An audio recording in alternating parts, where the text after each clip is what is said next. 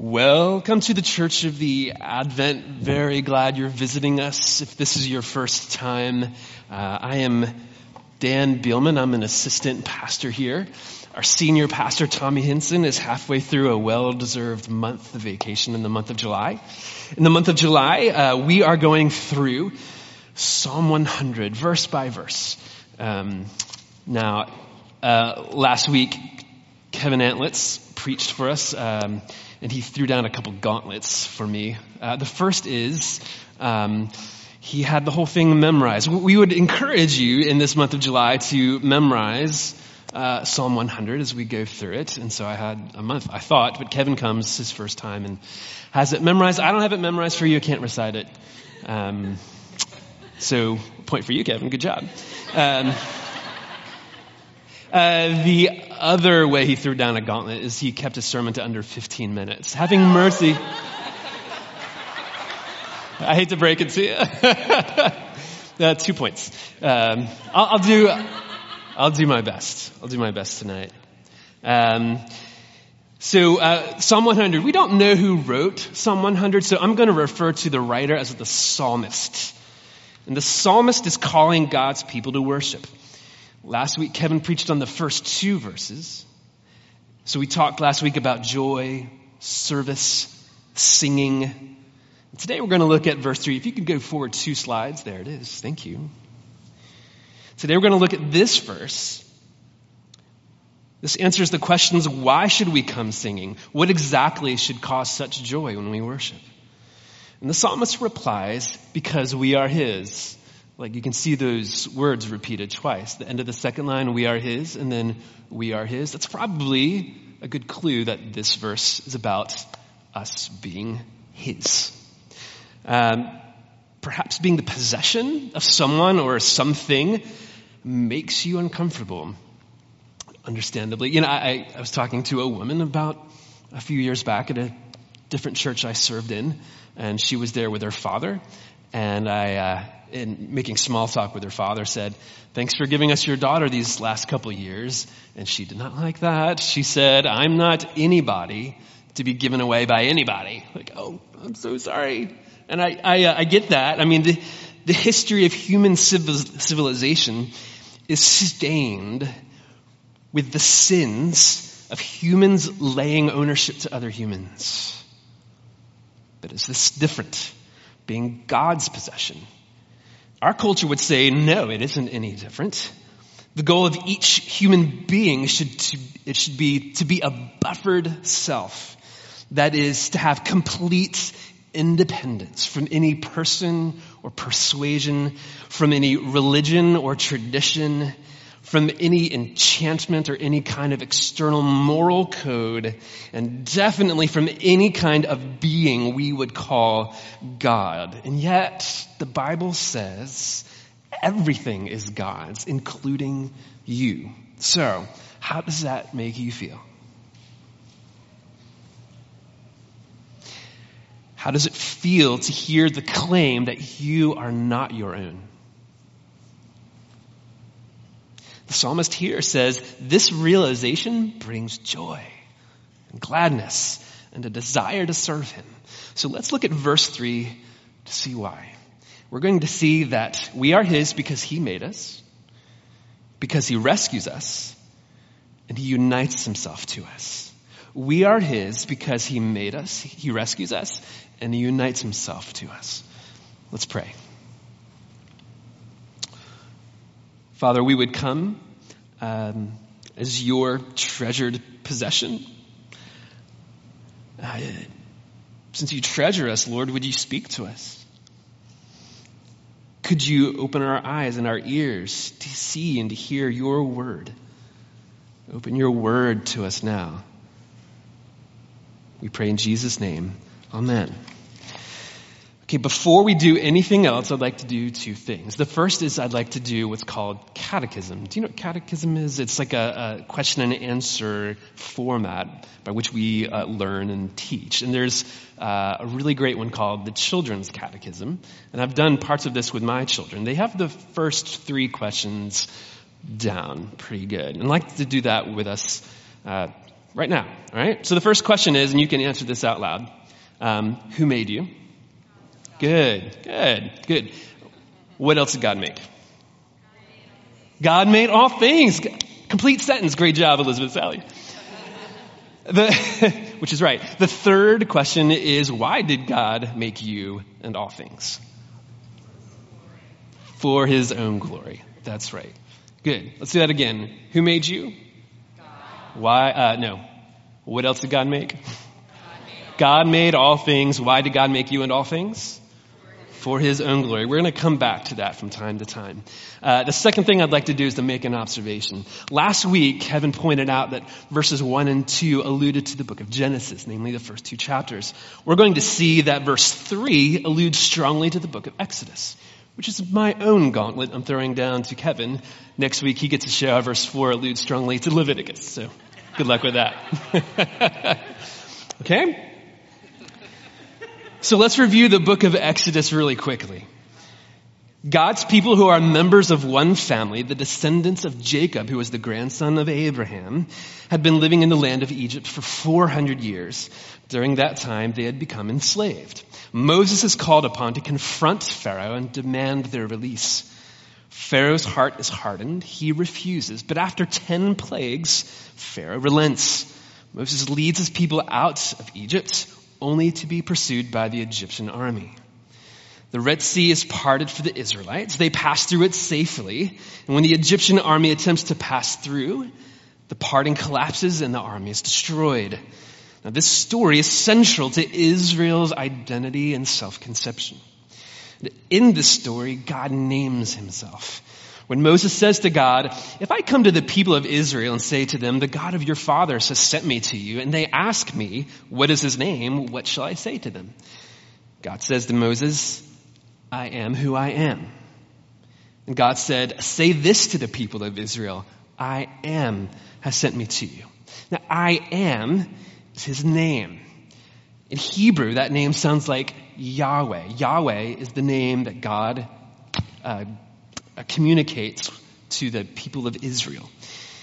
In the English Old Testament, whenever you see the word Lord and it's in all caps, that signifies that the Hebrew is using that name, Yahweh. In Exodus chapter 5, Moses and his brother Aaron tell Pharaoh, Thus says Yahweh, the God of Israel, let my people go, that they may hold a feast to me in the wilderness. But Pharaoh says, Who is Yahweh, that I should obey his voice and let Israel go? I do not know Yahweh. And verse 3 of this psalm seems to answer Pharaoh's question. Who is Yahweh that I should obey his voice and let Israel go? I do not know Yahweh. Well, know that, the, know that Yahweh, he is God. And Yahweh claims ownership of his people. Let my people go. Yes? He claims ownership of his people over and against Pharaoh's claims of ownership. Now, why does God claim ownership? Well, because, first of all, it is He who made us, right? Who is God? Excuse me, who made us? God. God good. It's keeping us awake, right? Uh, and uh, what else did God make? And why did God make you and all things? Good, good. But Pharaoh believed himself to be a God, one who could create and give life. Pharaoh says in the book of Ezekiel, my Nile is my own. I made it for myself. Pharaoh says that. It's absurd, right? Because who made you? And what else did God make? And why did God make you and all? Oh, come on, everybody. Why did God make you and all things? for his own glory. Thank you. And so to demonstrate that God created all things, has ownership of all things, God sends 10 plagues to directly challenge the authority of the Egyptian gods. The Egyptians believed there to be a god of the Nile, so God turns the Nile into blood. The Egyptians believed in a goddess of fertility who had the head of a frog, so God caused frogs to come up out of the Nile River. The Egyptian goddess of love and protection and had the head of a cow, so God strikes down the livestock of Egypt, and so on, and so on. God is very intent for us to know that He made all things, which is a good place to start when you write a catechism. Remember, one last time. Who made you? What else did God make? God made all things. Why did God make you and all things? Thank you. But though he made all things, he treasures us above everything he's created. In Exodus 19, God tells Israel, Now therefore, if you will indeed obey my voice and keep my covenant, you shall be my treasured possession among all peoples, for all the earth is mine. Because he treasures his people, he rescues them. And that's a second reason why we belong to God. He made us and he rescues us.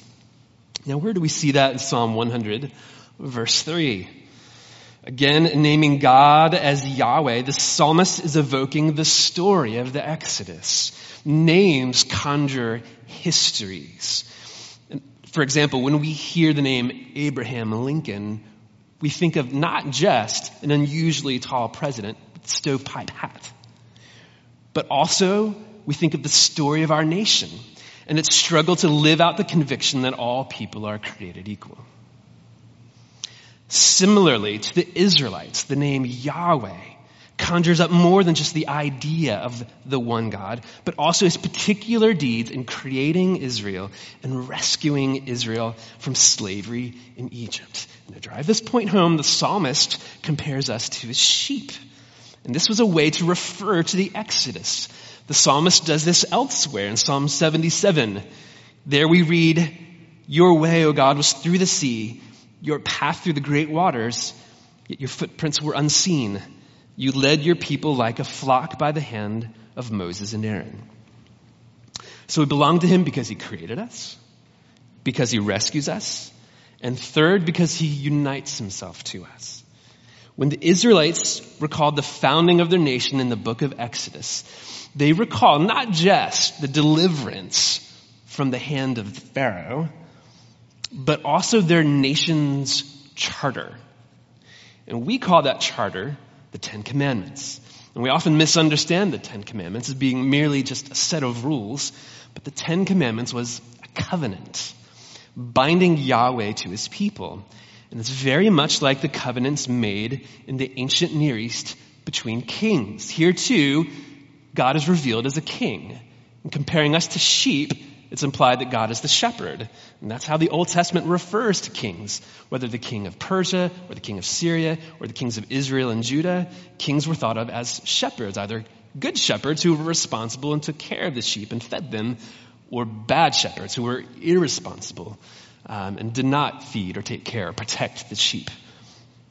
So in a covenant made between kings in the ancient Near East, these two kings were called the suzerain, who is the overlord or the superior king, and the vassal, which is like the inferior king, who pledges fealty to the suzerain. In a covenant between two kings, the two parties would be named. And that happens in the Ten Commandments. God says, I am Yahweh, your God. The covenant would include the deeds of the suzerain on behalf of the vassal. That's spelled out in the Ten Commandments. Who brought you out of the land of Egypt, out of the house of slavery? The covenant would lay out the expectations of each party. It'd be clearly stated. And that happens in the Ten Commandments, right? You shall have no other gods before me, etc. And then there would be the punishment spelled out for the vassal who breaches the covenant. Now, implicit in a covenant is the promise that the suzerain would defend the vassal from all of its enemies. And so, too, does God come to our rescue against all of our enemies. He's joined himself to his people, to us. And because we are joined to him, our enemies have become his enemies. So what, what are your enemies? Is it loneliness? Is it futility in your vocation? Is it infertility? Is it addiction? Is it the struggle to forgive someone? So these enemies are God's enemies. Your enemies are His. And I think He hates them more than you do. So um, imagine prayer in light of this as your enemies being God's enemies, right? You are besieged on all sides. And prayer isn't just a wish that he might come through and send some aid. Prayer is putting the suzerain in the vice of his own promises. God, I am besieged on all sides by loneliness. The futility and frustration I feel at work has all of its artillery aimed at me. I am helpless here. There's no way I'm going to forgive that person without your help, God. You need to help me. That's what he wants. To put the king in the vice of his own promises. That's prayer. Our God wants us to do that. He helps us. He delivers us from our enemies, including our ultimate enemies, sin and death. Let's go back to a different covenant one that God made not with Israel, but before that with Israel's ancestor, Abraham. God made a promise to Abraham to, uh, to provide innumerable descendants, as innumerable as the sand on the seashore, to bless him, and through him all nations. And the, ra- the covenant is ratified. And there's a ceremony that is enacted not dissimilar to a ceremony that you found between other kings of the ancient Near East. Various animals were cut in half, and those carcasses were laid in two, the halves, and there's a path that goes down the middle. The idea is these two kings, upon ratifying the covenant, would walk through the carcasses. The idea being, if I fail as one of these kings to live out my part of this covenant, may this happen to me what happened to these animals. Now, when God does this with Abraham, and in effect his people, it's only God in the form of a flaming fire pot that passes through the carcasses. And what does that signify? Well, it signifies that uh, Abraham and his descendants would ultimately not have to suffer the consequences of their breaking the covenant. God is saying, when the law is broken, I'm willing to take the punishment for that. And what does that point forward to? That points forward to the cross. Thousands of years ago, God promised that his people would never have to face the wrath they would ultimately deserve for breaking the covenant. And that would be fulfilled on the cross, where our covenant with him is ratified. And so on the cross, there's an exchange made. I'm his, he is mine. I get all of Jesus' obedience, all his goodness, his record, all the love that the Father has lavished on him since the beginning of time. And in exchange, Jesus takes our stuff, our brokenness, the wrath that we deserve, The apostle Paul says, death is swallowed up in victory. O death, where is your sting? O death, where is your victory? The sting of death is sin, and the power of sin is the law. But thanks be to God who gives us the victory through our Lord Jesus Christ because he created us as his treasured possession, because he rescued us from sin and death and all of our enemies, and because he unites himself to us, we can make a joyful noise to the Lord. We can serve him with gladness. We can come into his presence with singing. We can know and acknowledge that he is our God. In the name of the Father and of the Son and of the Holy Spirit. Amen.